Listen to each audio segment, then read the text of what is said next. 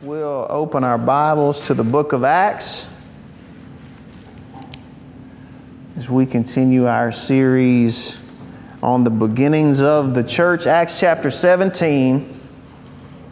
And I'm going, we were in 17 last week, and I'm going to begin reading in verse 16.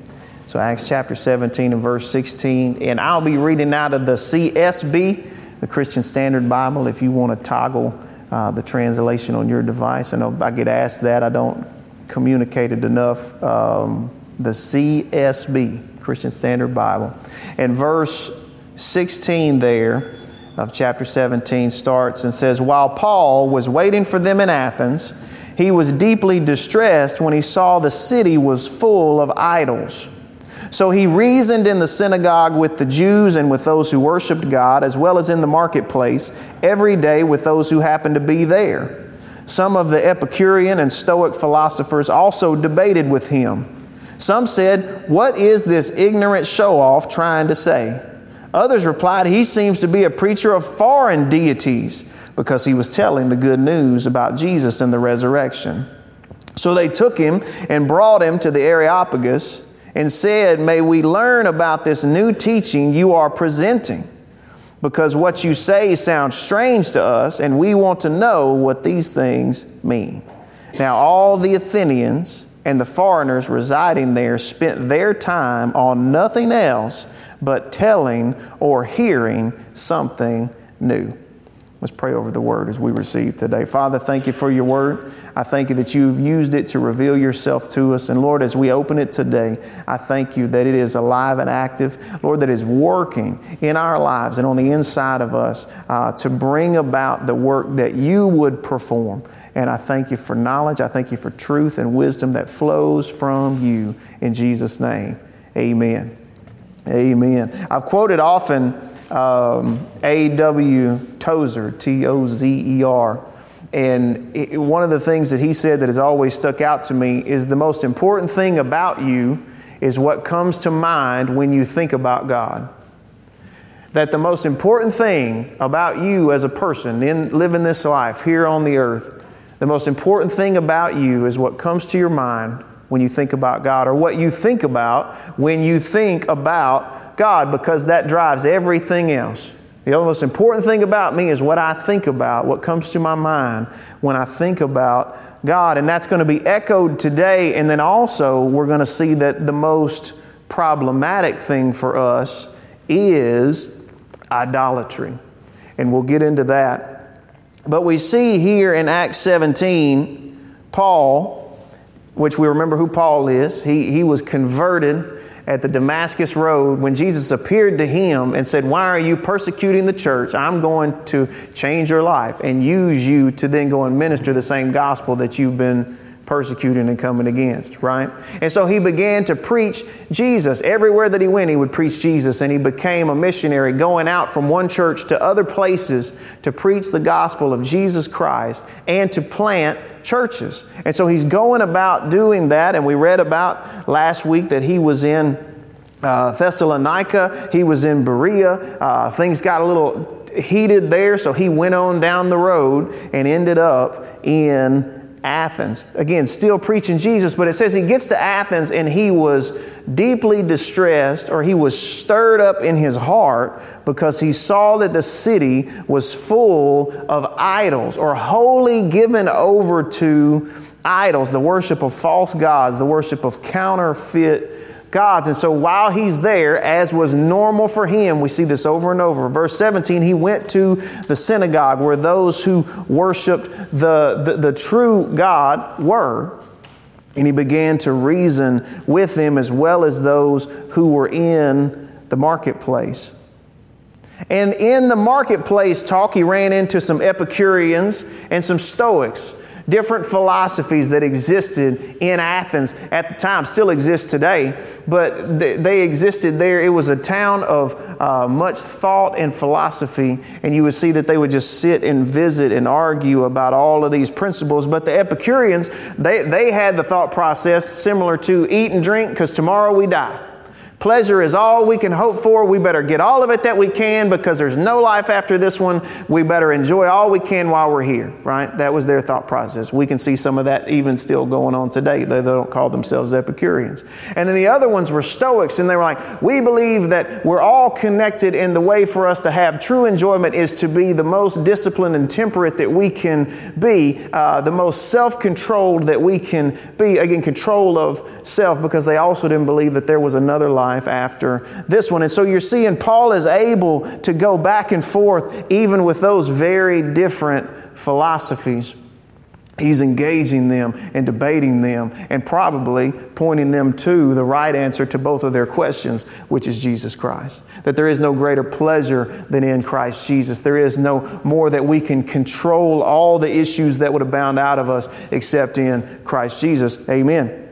And so he is teaching uh, and debating uh, on all of these principles. And it says they, were, uh, they weren't impressed by him because you get this one line What is this ignorant show off trying to say? I should probably write that in the front of my Bible and go, never have people say this about you. This wouldn't be good. But apparently they said it about Paul, so be good company. What's this ignorant show off trying to do? They weren't impressed, but they were entertained by the things that he was saying. They were like, maybe he's a teacher who travels around to teach about foreign deities, foreign gods, because it wasn't unusual at the time for someone to be a traveling teacher who would go and tell something new. Because remember, they didn't have access to the information we have access to today That was a way to learn more than what you knew, to hear something maybe you haven't heard before. And so they were a little bit enamored with him and said, We want to take you to the Areopagus where everybody gathers and talks about these things, where, where all of the shrines are set up, where the temples are set up, where all the idols are set up, and everybody talks and over philosophy and argues about the meaning of life and what it's really all about. We want to take you there and have you tell us what these things mean. And it says in verse 21 Now all the Athenians, those who lived in Athens, and the foreigners residing there, spent their time on nothing else but telling or hearing something new. They're, they're, trying to find something new. Why? Because what they had already learned and what they had already heard didn't do for them what they wanted it to do for them. So they're always looking for something new.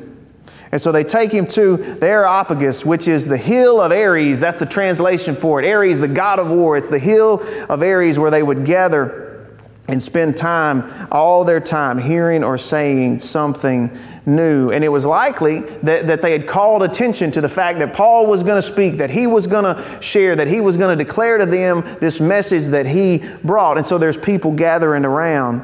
And uh, Paul, while this is happening, he's walking around and he's looking at all of the shrines and he's looking at the idols and he's looking at the temples and everything that's set up there on the hill of Ares uh, to these idols, worship of these false gods. And so, either when it was his time to speak or when he just couldn't take it anymore, he speaks out to the assembly of people who were there. And we see what he said starting in verse 22. And I want to read it just in its, in its full here. It says, Paul stood in the middle of the Areopagus, the hill of Ares, and said, People of Athens, I see that you are extremely religious in every aspect.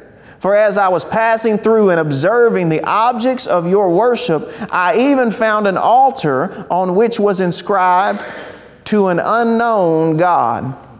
Therefore, what you worship in ignorance, this I proclaim to you the God who made the world and everything in it.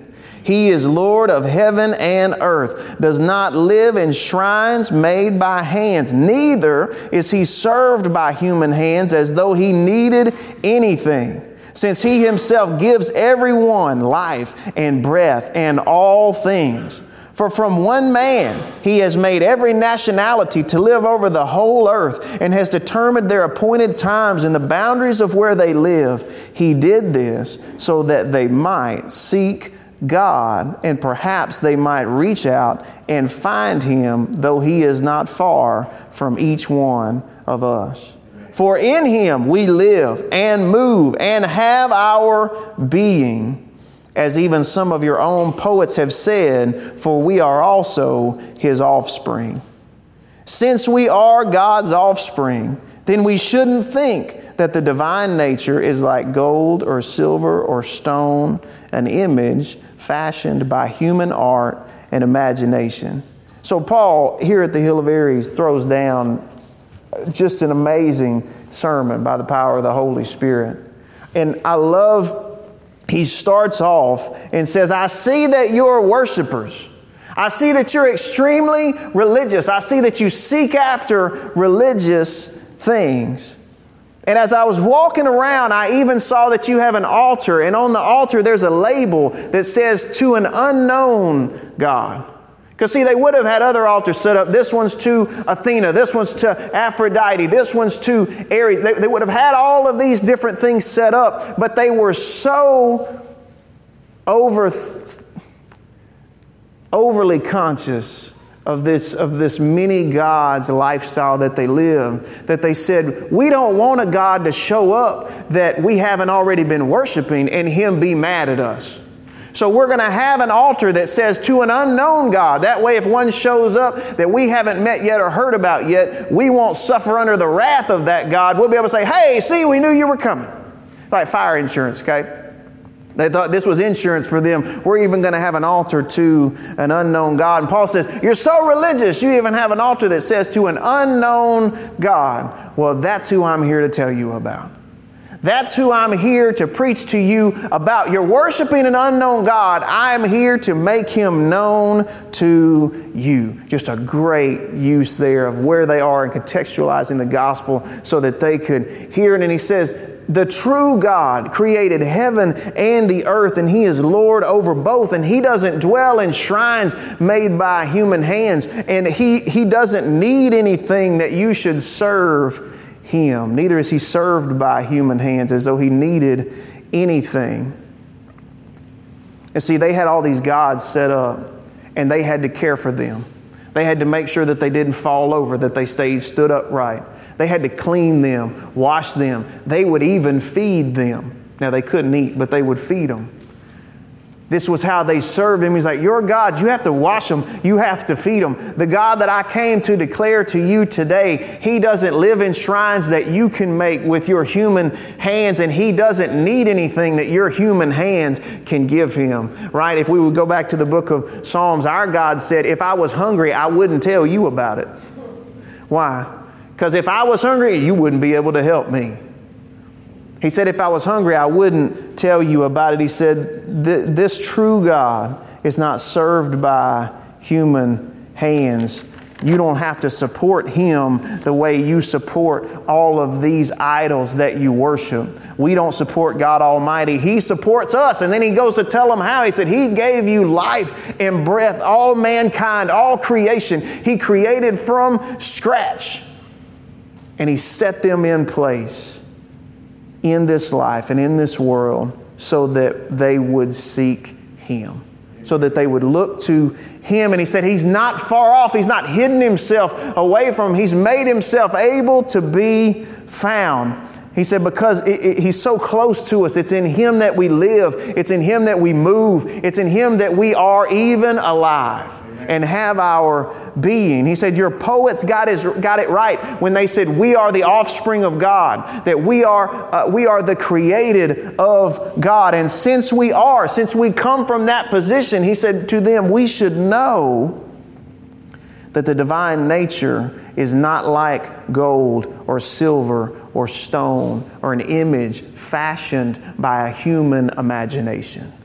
He's saying all that you've got here is just stuff you dreamed up, just stuff you came up in your own mind. I'm telling you that there is a God who created the mind that you've used to imagine these things, and you can't capture him in gold or silver or stone or these images that you would make. And so, what Paul is pleading with them about, he's like, why would you turn away from this God that I am telling you about, the God who created and sustains all things, to worship gods that you created and that you have to sustain. Why would you do that when you have the true and living God who created and sustains you? Why would you turn aside to things that you've created and that you must sustain? And again, idolatry it said it, it, it, it, troubled Paul's heart because he went to Athens and he saw that it was full of idols. And I told you that idolatry is very, very problematic for us. Why? Because it changes the way we think about God, which is the most important thing about us. Now, when we first hear about idolatry, we don't think it applies to us today, right? Because the image that we come up with is rather primitive.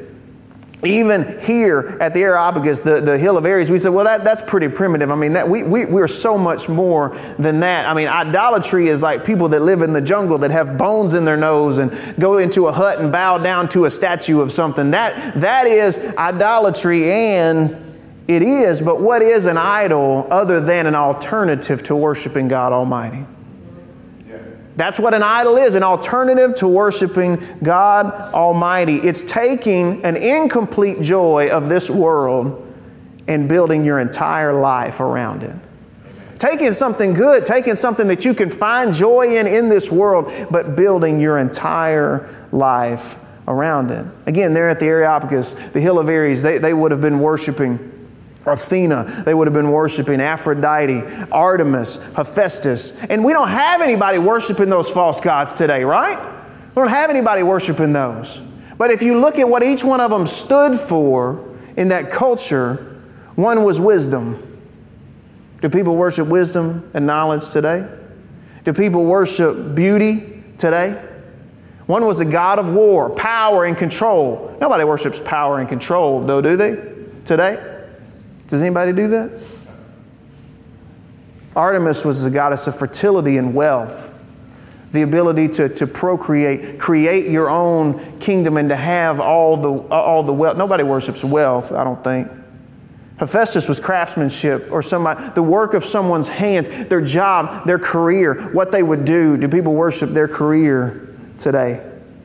And you can see even when he said to them, I see that you're worshipers. I see that you're religious. We're all religious. Everyone is worshiping something, looking to something. And you have an idol. And I, I found some of these definitions to be very helpful. If you hear me say anything super smart, it most likely didn't come from me, but from my study. An idol is anything more fundamental than God to your happiness anything more fundamental than God to your happiness, anything more fundamental than God to your meaning in life, anything more fundamental than God in your identity, anything more fundamental than God when it comes to your sense of self worth, to your value, and your security. Something that you're looking to other than God to satisfy those things securing your heart, settling your value, who you are, what you're worth. An idol is something that you love more than God or rest your heart in more than God. And so you can see idolatry is a problem for us today. Augustine, old saint, he, he wrote much on uh, life with Christ and especially the soul and, and one thing that he wrote is the essence of sin, or the beginnings of sin, is disordered love. It's love that's just out of order. Something that you should love, but taking something that you should love and loving that as the supreme thing in life, the ultimate thing in life. And when love is out of order, it brings tragedy for us because every idol that you would ever worship will end up breaking your heart. Will break the heart of those who worship it. Why? Because you've taken something good and you've made it ultimate and you're asking it for things that it can't give you. And so it always lets you down. It always breaks your heart and you end up propping it up instead of it holding you up, which is what God Almighty does for us. Idols will always break your heart because no created thing can bear the weight of your deepest desires. No created thing can bear the weight of your soul's longing And we know that. We know I, I, we, we want things. We desire things. Our soul is looking for that satisfaction. All of those things that we mentioned, those are all good and right desires. It's a huge problem when we ha- try to hang them on something that's less than God. It will break our heart. It will break our heart. And we know this. We know this. And yet we can still find ourselves walking in it. If our love is disordered, We've taken something that should be loved, that should be enjoyed, but we've made it ultimate. If our love is disordered, we aren't looking to God as the ultimate source of our joy, our fulfillment, our hope. Uh, th- we have a desire to experience great love. If we're not looking to Him for that, for our meaning in life, we'll be worshiping something else. We're always worshiping something. Everyone, everyone is worshiping something. And remember what happens, we talked about this uh, back in December. What happens when you use something in a way that it's not supposed to be used? Caleb, what happens when you use something in a way it's not supposed to be used? Caleb? Huh? Someone gets hurt. Someone gets hurt or something breaks. That's what happens. I try to teach them that. I learned that a long time ago. I just had this moment of epiphany when they were using something in a way it wasn't supposed to be used and they, either it broke or one of them got hurt. I was like, that, that's, that's just true. Anytime you use something in a way it's not supposed to be used, somebody gets hurt or something gets broken. And when we try to put things in our life in an ultimate position when they're not supposed to be there, somebody gets hurt and something gets broken. So, how do we identify these idols in our life. One, one thing you can ask yourself, which we would never say this, we would never say this, but an idol is to say, life only has meaning and I only have worth if. Life only has meaning and I only have worth if. And what's in that blank after the if is so very important to you.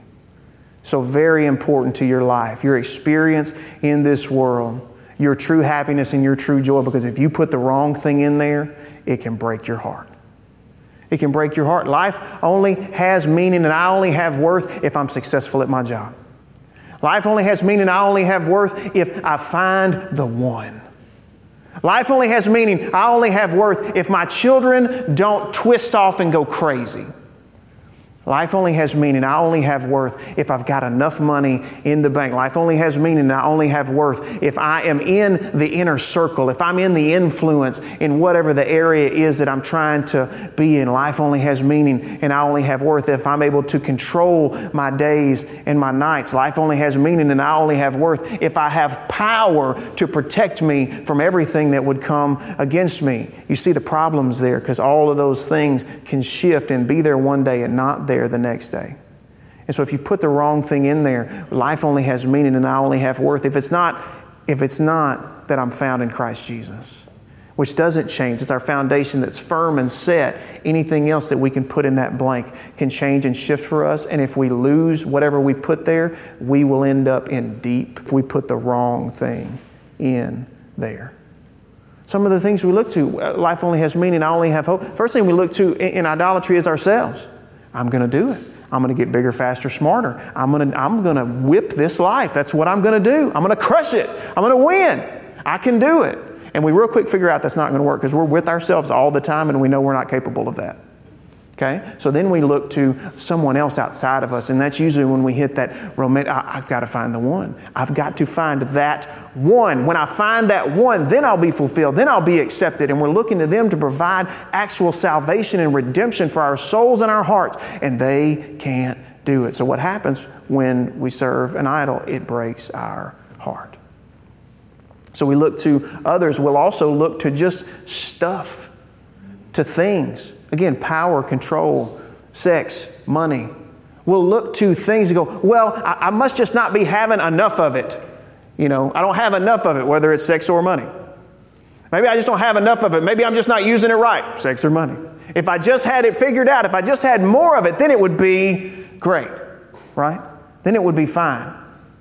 We put all of these things in there and go, well, if I just had that, then I'd be happy. Then I'd be fulfilled. We even put performative religion in there. Well, if I just learned enough of the Bible, if I just spent more time at church, if I just spent more time, for then, then, then, later, then I'm going to be happy. Then I'll be fulfilled. Then I'll be safe. And, and we serve after all of these lesser things. And then when we find out that they're lesser and it didn't work, again, we end up in despair. Sorrow is we're, we're, sad about something. Something happened, it didn't go well, and we're sad. Despair is when we've lost an ultimate thing. That's why He can only be the one in that ultimate spot, because if there's anything else, what happens when you lose it? Despair. So, so the question is where does our heart seek its rest? That's what we're worshiping. Where does our heart seek its hope? That's what we're worshiping. Where does our heart seek its joy and its fulfillment? That's what we're worshiping. And we're all worshiping something.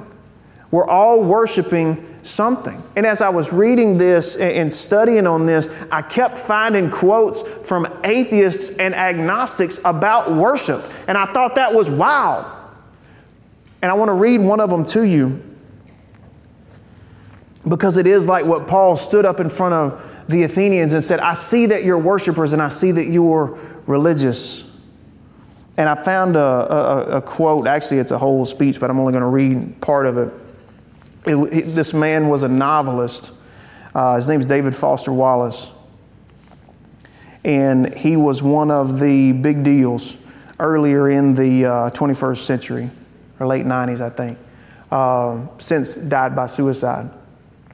And he was giving a commencement address at a college, I think like a liberal arts college.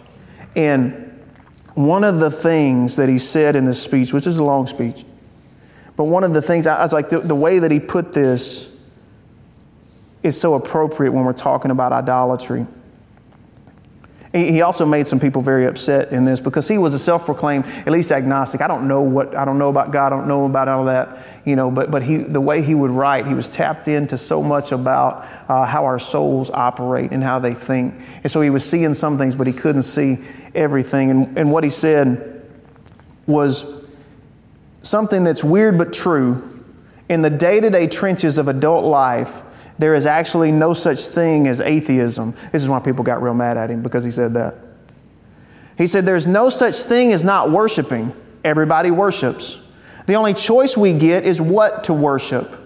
And the compelling reason for maybe choosing some sort of God or spiritual type uh, thing to worship, be it you know, Jesus, Yahweh, whatever, or some inviolable set of ethical principles, is that pretty much anything else you worship will eat you alive. If you worship money and things, if they are where you tap real meaning in life, then you will never have enough. Never feel you have enough. It's the truth. Worship your body and beauty and sexual allure, and you will always feel ugly. And when time and age start showing, you will die a million deaths before they finally grieve you. On one level, we know all this stuff already. It's been codified as myths, proverbs, cliches, epigrams, parables, the skeleton of every great story. The whole trick is keeping the truth up front in daily consciousness. Worship power, and you'll end up feeling weak and afraid. And you will need ever more power over others to numb you to your own fear. Worship your intellect Worship being seen as smart, and you will end up feeling stupid, a fraud, and always on the verge of being found out. But the insidious thing about these forms of worship is not that they're not that they're evil or sinful, which he even acknowledges that they are. The insidious thing about them isn't that they're evil or sinful, it's that they're unconscious. They are a default setting. They're the kind of worship you just gradually slip into day after day, getting more and more selective about what you see and how you measure value without ever being fully aware that that's what you're doing. You worship money, you'll never have enough. You worship beauty, you'll always feel ugly. You worship power, you'll always be afraid and seeking more power and control to numb that feeling of fear. And he said the insidious thing about this is that it's unconscious. It happens without us realizing it. We're not going and bowing down to something, but our heart is being drawn away to worshiping something that he even acknowledges is lesser and that will eventually eat us alive. He said that's why people worship a God because a God can actually sustain the, the people who are worshiping Him. Now, again, as far as I know, he never came to belief. He was able to see some things, but he couldn't see the truth. But he acknowledges that the drift towards worshiping a lesser is just that it's a slow and steady drift, a day at a time where your priorities and your affections are getting disordered. And then the next thing you know, you have something as an ultimate that was just something good, and it is going to break your heart and eat you alive. Why? Because we're expecting them to deliver something that they cannot deliver. We're expecting them to deliver redemption. Make me faultless. Justify me. Give me hope of meaning. Give me security. Give me peace and joy. And idols are usually out in front of us where we think if I could just reach this point, if I could just get to this level, if I could just make it from here to there, I feel like I can see it from where I'm at. If I could just make it to there, then, then I will be okay. If I could just, then I'll be okay. If I could just find the one, if I could just have kids, if I could just see them grow up and be successful, if I could just get to this point financially, if I could just pay this off, if I could just get out of this business deal, if I could just get this next job, if I could just graduate and get out of school, then, then I'll be comfortable, then I'll be safe, then I'll be happy, then I'll be fulfilled, then I'll have approval, then I'll have control over my life, I'll have the ability to do what I want to and need to do. And look, personal goals are good. All the things that we're talking about slipping into this idol status are good things but they're made to be ultimate things. And you're expecting it to give you something that it absolutely cannot give you. And it will break your heart. Whatever it is, whatever it is that you've set out there, as if I, if I can cross that line, if I could just get there, then I'll be, fill in the blank, then I'll be okay.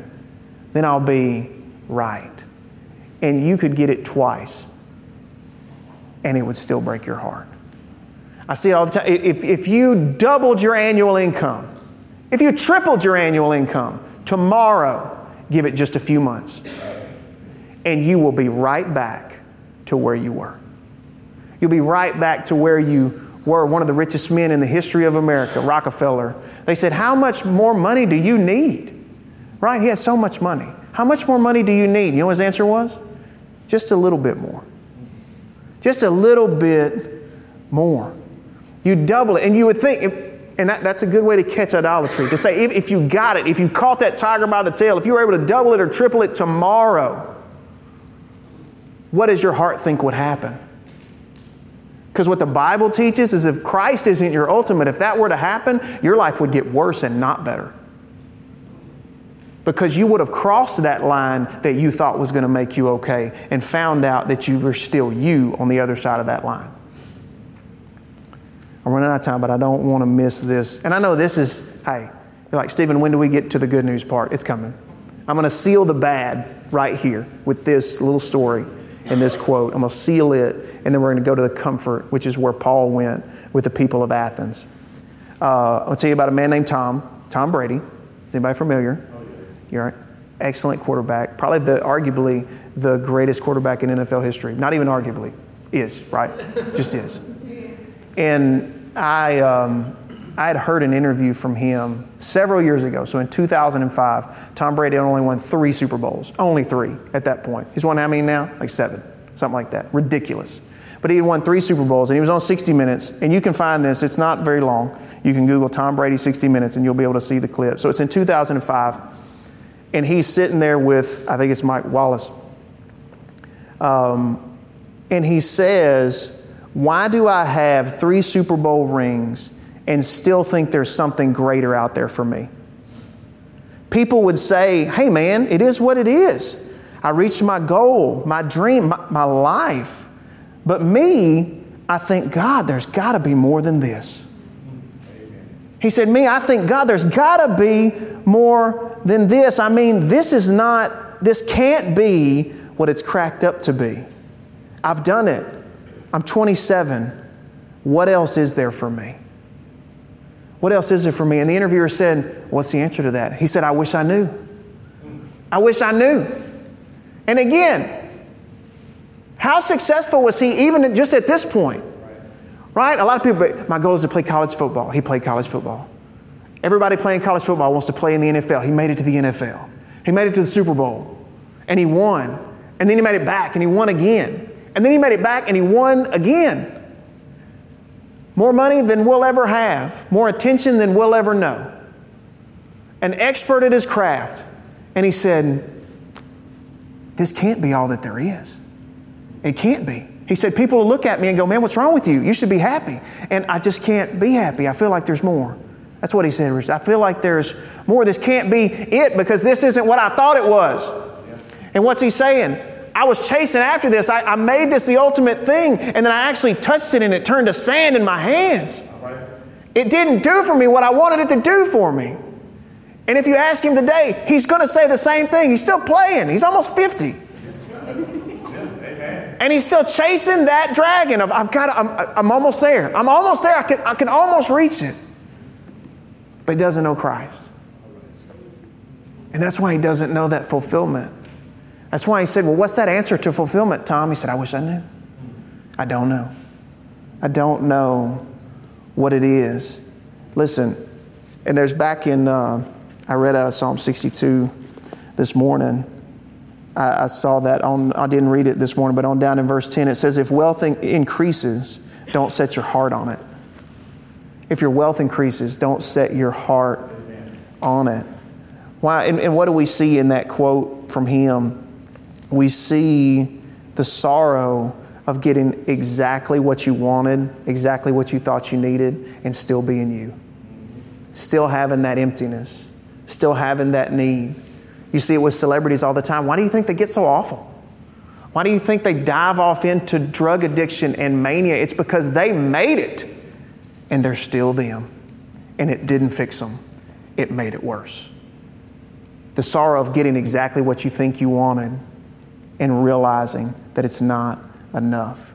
If you seek the ultimate thing from lesser things, they will always break your heart. And if you worship anything as God that's insufficient to be God, it will eat you alive. And that's what Paul was preaching on Ares Hill. It's like you're seeking after all these things, but you're having to support them. You're having to keep them up. You say they're your gods, and you're having to feed them. You're having to bathe them. You're having to clothe them and give them a house to live in, but this is your God.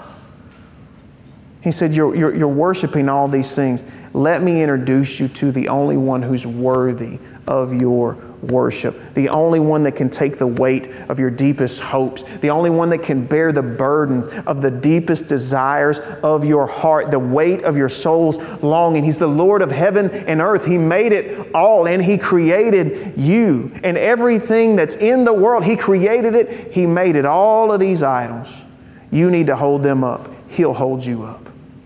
All of them, you have to support them. He will support you. He's the only reason you're alive right now. He told him, It's in Him that you live, it's in Him that you move, it's in Him that you have your being. You're just not worshiping Him yet. But He's made Himself able to be found. He's close by. Whether you've served Him up to this point or not, He is the reason that you are alive. Amen. This is what He's preaching to him on Ares Hill. You're seeking after all these things, and none of them can satisfy you. He said, There's only one who can truly fulfill you. There's only one who can truly fulfill you. And there's only one who, when you fail, and you will fail, can forgive you and can restore you and can give you all of the things that you sought after from all the lesser things in life joy and hope and peace and validation and satisfaction and safety.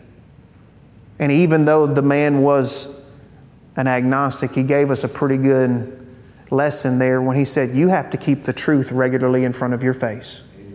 Because if you don't, you're going to be drawn off by lesser things and deceived by lesser things, and they're going to eat you alive. So that's why we come. That's why we gather. That's why we worship. That's why we remind ourselves there is none other worthy of our hope and our worship than God Almighty, creator of heaven and earth, and Lord of all, judge of the living and the dead. He would go on to tell them, therefore, having overlooked the times of ignorance, that'd be a whole lesson right there, wouldn't it? He overlooks our ignorance. He, he was, he's overlooking their ignorance. God now commands all people everywhere to repent because He has set a day when He's going to judge the world in righteousness by the man, Jesus, He has appointed. And He has provided proof of this to everyone by raising Him from the dead. He's saying there's only one that can fulfill you. Seek Him because He's able to be found. I'll tell you His name. He's not an unknown God to you anymore. Seek Jesus. Repent while he may be found. So, just in closing for us. So I went a little bit longer. And listen, I was telling Kelly, this just kept growing. So I think we're going to talk a little bit more. You're like, when? I don't want to be here for that one. Uh, uh, about idolatry. The Lord's already encouraged me to talk a little bit about the soul uh, this summer uh, when we finish up in Acts. And I think idolatry has to be a part of that uh, because it kept growing. And I think when we expose what the enemy would try to tempt us with and call it for what it is, we can see things a little bit more clearly. But so today, when we take this right, what do I, what, what do I take and do with this? One, one thing that we need to do is search our heart. We need to make that a regular thing that we do. It's like, Lord, what am I seeking after? And some of the best ways to do that without spending a lot more time on it is to look at what's making you afraid or what's making you angry in life, in your days and in your nights, those emotions that you can't control. What's making you afraid and what's making you angry, and see, trace that back. Trace that back because it can be something on the surface, but it can also be something a little bit deeper. What, what is that rooted in? Why am I angry? It's because I don't have control over this situation, and I, I feel like I should. Why, why, am I angry? I wasn't treated with respect like I thought I should have been, like I thought I deserved, and it made me angry. Okay, that's an idol right there. That's something that I'm, I'm, I'm, I'm seeking after is my approval and respect from other people when that can only come from Him. So, so if we're feeling that way, ask yourself, what, whoa, whoa, uh, First of all, you got to calm down. Whether you're afraid or angry, you have to, you have to come down from that. Like, why, why am I feeling that way? What am I trying to get? There's something that I don't have. I'm, I'm either trying to reach out and grab it, or what am I trying to keep and protect? And, and, and am I trying to do that on my own? Am I trying to support that idol on my own, or am I taking that good thing to God and going, please show me how to handle this? I, I can't sustain this on my own, but you sustain all things.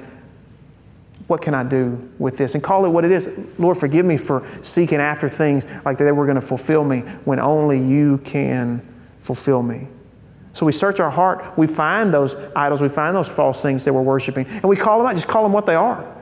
In your own heart, might just call it what it is and then what does Paul say? Repent. Repent. What does that mean? It just means to change the way that you think. Lord, forgive me. I thought that was going to make me happy. I see now that that was selfish of me. And you're the only one that can fulfill that. Forgive me and, and help me take that good thing and have it in its right place in my life. Help me reorder my loves because I don't want anything in that top spot other than you because I know anything that I put up there is going to break my heart. And hey, by the way, thank you. Thank you that you have made yourself able to be found. Thank you that you have revealed yourself so that I can know you because without it, I would be walking in life only being able to see the problems without being able to see the solution. And how pitiful are we when we're in that state? Amen. Let's pray. Let's pray. Father, Father, thank you for your goodness. Lord, when everything else can't sit in your seat, you can do it when nothing else can satisfy and fulfill us and bring about those deep longings that we find in our soul, you, creator of heaven and earth, can, and you have graciously offered yourself to us as our God, for us to be your people because of what Jesus Christ has done. I thank you that we can know you. I thank you that it's in you that we live and move and have our being, and we can also know you. And Lord, help us reorder the loves of our heart. Help us move the things into their proper position and always worship you as the ultimate, looking to you as the author and the finisher of our faith, of our life, of everything that we have need of, because you're the only one that can hold it. God, you've given us a lot of good things in our life. You've given us a lot of good people, but if we try to make them God, it's going to break our heart. Help us put things in the right place where we just have family that we love and enjoy. That money doesn't have to be a God for us, it can just be money. That all the other good things, gifts that you've given us in this life would be in their proper place with you as Lord over all. And that we wouldn't look to something that only you can provide that we wouldn't try to prop up an idol when you're God that stands alone and has called us to rest in the refuge that is knowing you. Thank you that you're gracious to us when this happens. I thank you that you reveal to us when we're starting to drift. And I thank you that you keep us coming back to the body so that is regularly held before us the truth so we don't believe the lie. In Jesus' name. Lord, as we get ready to go, I thank you that we go in peace and unity with one another. Protect us and keep us safe. As we go through this week, that we do so with you in mind, with our thoughts and our affections focused on you, and watch how much better it goes when you're God and we're not. I thank you, Lord, that life abundant is available in you right now. And we are those that have great and sufficient hope in this life. We love you and we thank you. In Jesus' name.